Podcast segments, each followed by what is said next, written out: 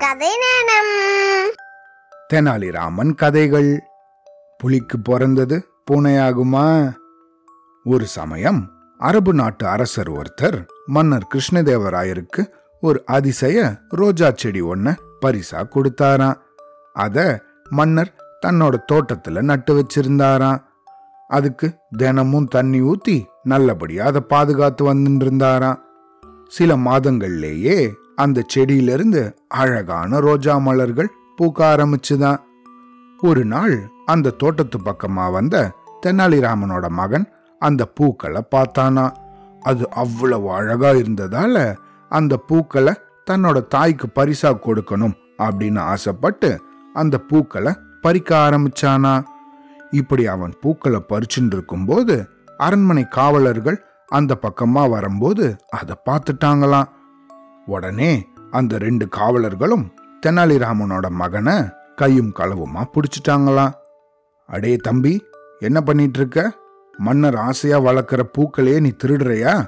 இப்பவே என்ன பண்றேன் பார் அப்படின்னு சொல்லி அந்த பையனை மன்னர் கிருஷ்ணதேவராயர்கிட்ட காமிக்கிறதுக்காக கூட்டின்னு போயின்னு இருந்தாங்களாம் அப்படி போற வழியில தெனாலிராமன் காவலர்களை பார்த்து எங்க என் மகனை கூட்டின்னு போறீங்க? அப்படின்னு கேட்டாராம்.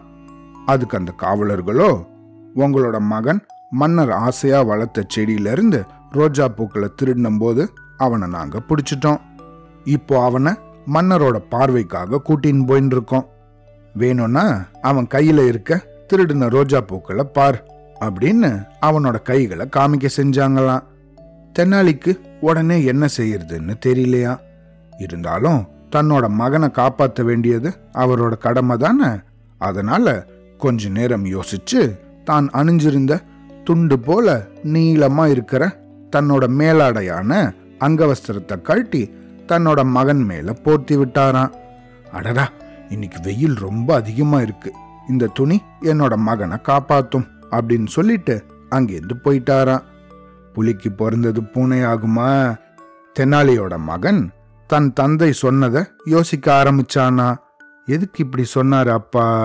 எதுக்கு நம்ம மேல இந்த துணியை போத்தி விட்டாரு அப்படின்னு ஒரே ஒரு நொடி யோசிச்சானா. உடனே தன் கையில இருந்த பூக்களை ஒவ்வொன்னா சாப்பிட ஆரம்பிச்சானா.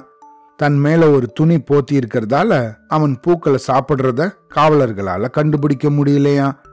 அரண்மனை காவலர்கள் தெனாலி மகனை அரசர் கிருஷ்ணதேவராயர் முன்னாடி கூட்டிட்டு போய் நிறுத்தினாங்களாம் அந்த காவலர்கள் மன்னரை பார்த்து அரசே தெனாலிராமனோட மகன் நீங்க ஆசையா வளர்க்குற ரோஜா பூக்களை திருடினும் போது அவனை பிடிச்சிட்டோம். இந்த குற்றத்துக்காக நீங்க தான் தண்டனை வழங்கணும் அப்படின்னு சொன்னாங்களாம். மன்னரும் நடந்த எல்லாத்தையும் கேட்டறிஞ்சாராம். அப்புறம் காவலர்களை பார்த்து சரி திருடின பூக்கள் எங்க? அப்படின்னு கேட்டாங்களாம். அந்த காவலர்கள் மன்னரை பார்த்து பூக்கள் எல்லாம் இவனோட கைகளில் தான் இருக்கு அரசே அப்படின்னு சொன்னாங்களாம். அரசர் தெனாலிராமனோட மகனை பார்த்து எங்க? உன் கைகளை காட்டு அப்படின்னு சொன்னாங்களாம்.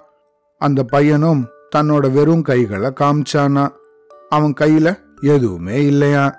உடனே மன்னர் அந்த பையனை பார்த்து நீ பறிச்ச பூக்கள் எங்க? அப்படின்னு கேட்டாராம். அதுக்கு அந்த பையனோ மன்னரை பார்த்து நான் பூக்கள் எதுவும் பறிக்கவே இல்லை மன்னா. என்னோட தந்தைக்கு வேணும்னே கெட்ட பேர் ஏற்படுத்துறதுக்காக இந்த ரெண்டு காவலர்களும் இப்படி செஞ்சுட்டாங்க அப்படின்னு சொன்னானா. இத கேட்ட மன்னர் அந்த ரெண்டு காவலர்களையும் நல்லா திட்டி அமிச்சிட்டாராம் தெனாலிராமனும் அவரோட மகனும் அப்பாடா எப்படியோ தப்பிச்சோம் அப்படின்னு ஒருத்தர் ஒருத்தர் பார்த்து சிரிச்சுட்டே வீட்டுக்கு போயிட்டாங்களாம். அவ்வளோதான்.